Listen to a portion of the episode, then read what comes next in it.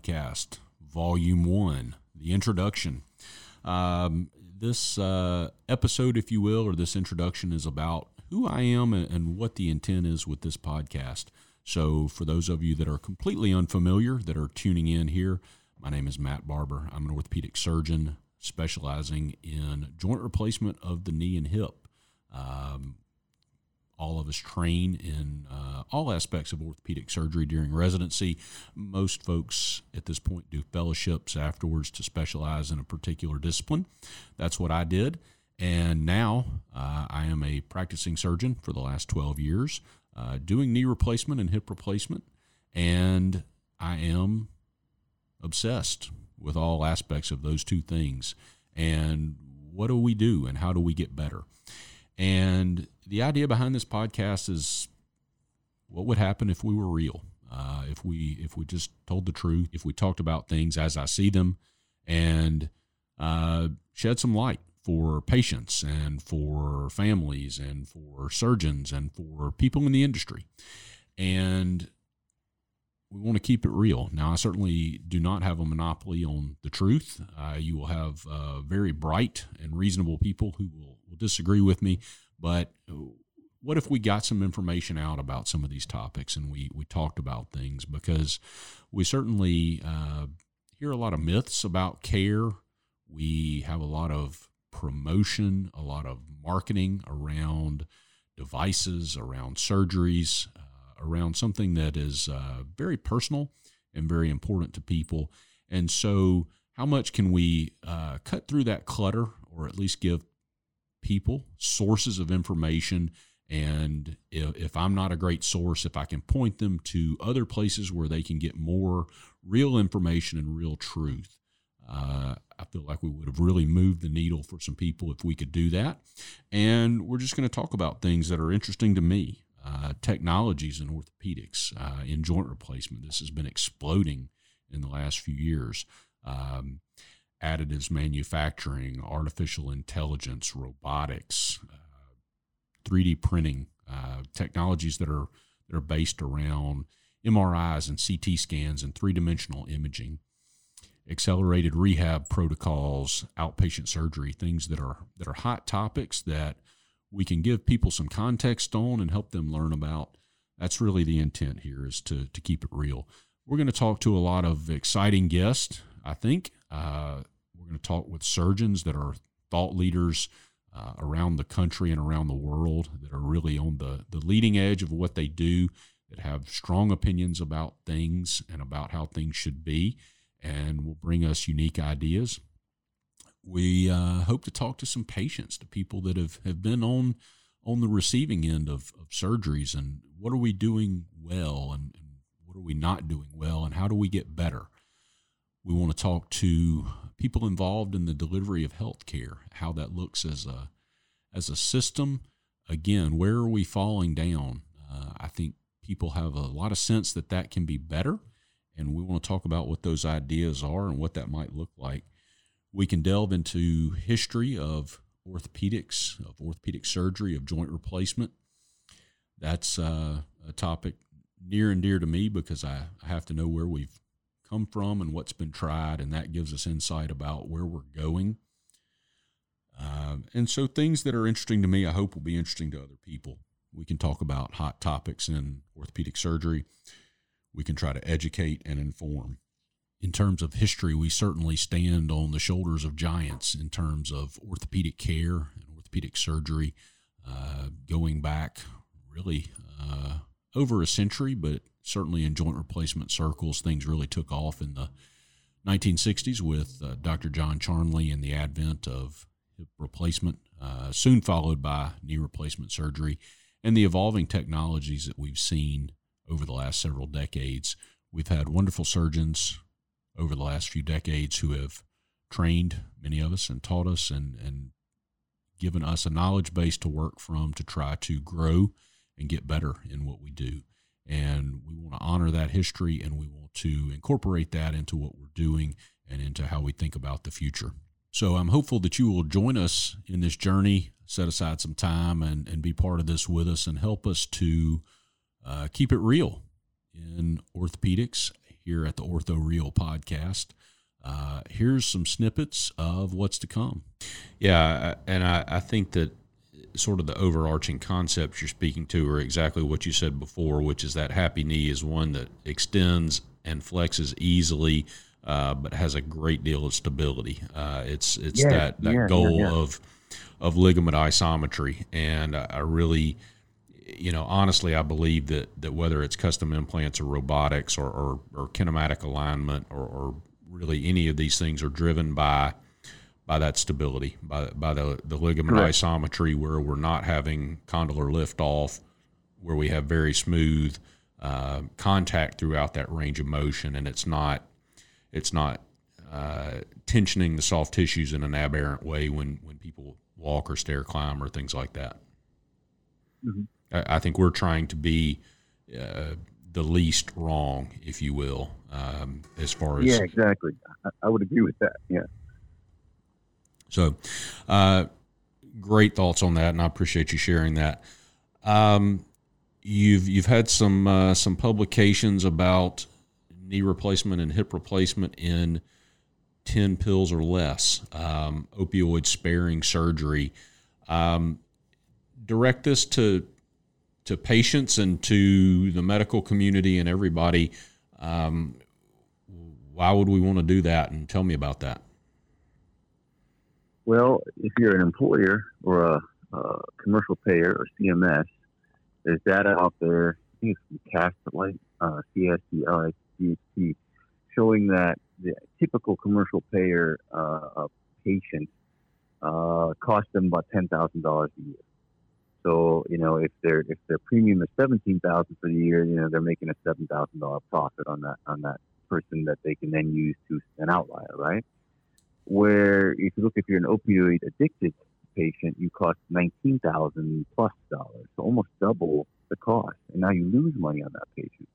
So first of all, opioid addiction has a direct cost to insurers and uh, to employers um, uh, as well as to you know that fam that personal family that now has to deal with this problem, and you know, and uh, whether or not that person loses their job ultimately. You know, so opioid addiction has it's for real. So I, I realize that the pandemic has has uh, killed any any press on this, but you know, it is a real problem in every community in the country. Do you agree? I think you're exactly right, and the internet and these social media platforms that we have available have really democratized a lot of information and let some of these stories get out there and some of this information that as you said would have been siloed within particular companies or kind of locked down is, is getting out there to people that are that are passionate and that are interested sure. like me that'll you know, sit in their car and listen to another surgeon talk about whatever for really as long as they will. Right. So that's been been awesome. Uh, what else? What do, what do you see as the future in orthopedics and joint replacement in in podcasting? Any of it? I think uh, the digital platform is going to continue uh, to expand in terms of its importance, especially with COVID. I think some of the companies uh, may have shut down the their social media policies a little early because uh, now this platform is becoming more and more critical. And as, as, long as you're exhibiting some common sense, I think you should be allowed to, to share whatever you need to share on social media. Uh, there's been a deafening silence on, on some of that with a lot of the companies changing how their reps could communicate on social media. I think that's that has not been a positive thing because there's a lot of people's voices that I, I would like to hear.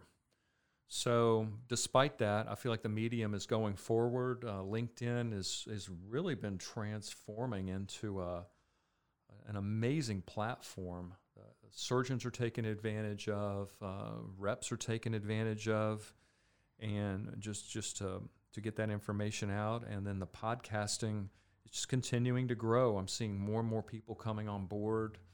Uh, I've actually thought about doing a doc social course on the equipment side and the Audacity side and, and, little tricks that I've learned on how to get the best sound and questions and all that. And uh, I think a rising tide floats all ships. I, I, I, think more people out there doing it, more people being engaged. It's just a good thing for the entire medium. So, Dr. Whiteside, um, I think as we look back to the 19th century, there were a lot of um, attempts at some some various interposition arthroplasties.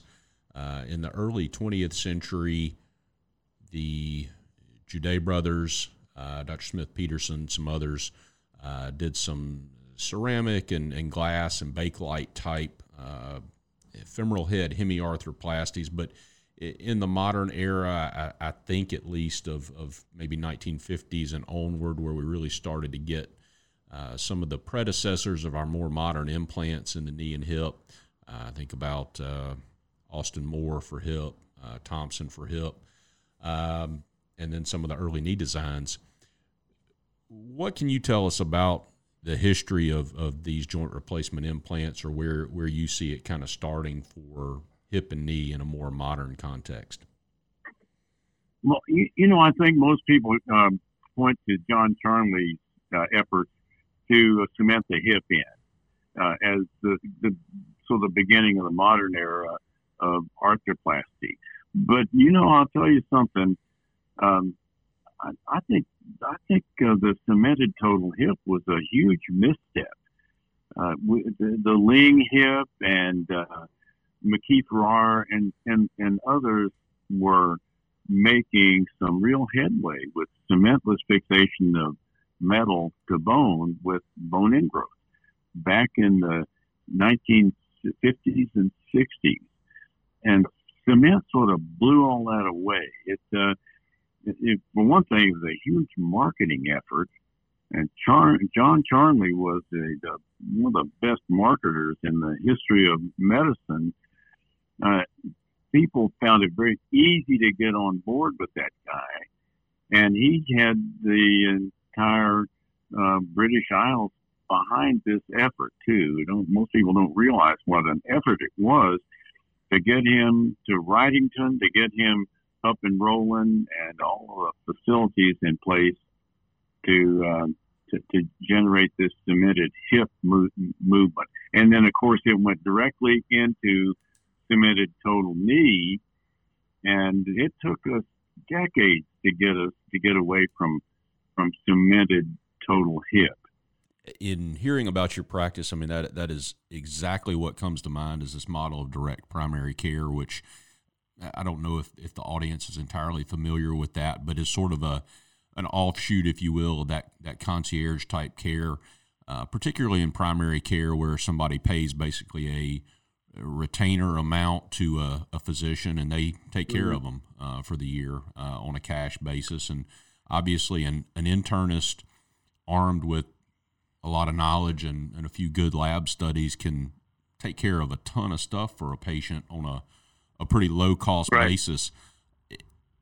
I, I've always been intrigued with this idea of how this translates to really not just orthopedics, but anything surgical, you know, where you've got hospitals and ambulatory surgery centers and things involved and sometimes implants. And it, did you I mean, was there anybody else doing anything similar or any kind of model you went from, or did you just jump in this thing? No, I mean, yes and no. I mean, the only models I had were based on primary care, so there wasn't any orthopedic models. I mean, I had to figure out everything from, you know, from scratch. Like, what does this look like for the specialty? And just to kind of, you know, I think something that is, I find confusing that's good to clear up is the difference between. So you're right, direct primary care doctors. The basic idea is a patient says, "Hey, let me pay you $100 a month or whatever it is," and their primary care doctor says, "That's great. I don't take any insurance. Um, you can come see me as much as you want. You can get labs at cost. You can get medications at cost. They have a lower patient panel. They can call and text their doctor. To me, I think it's better uh, medical care, and uh, usually the doctor is much happier, right? They're not dealing with insurance or hospitals or anything, and the patient is too. So that's kind of your direct primary care world, and that's been around since probably 2010, and that's been expanding. Um, concierge medicine, which kind of people conflate the two, is really when you have an insurance based practice and then you bill the patient on top of that, meaning that you bill them for insurance and you say, hey, if you want extra access to me, it's, you know, $1,000 a year or 2000 or They tend to be more expensive. But it's, it's a subtlety there. And, you know, when you talk about concierge, you think of like, you know, like high society type stuff. in direct primary care, there's a lot of you know small business owners or people that don't have insurance, and it ends up being a really excellent option for them to get high quality medical care.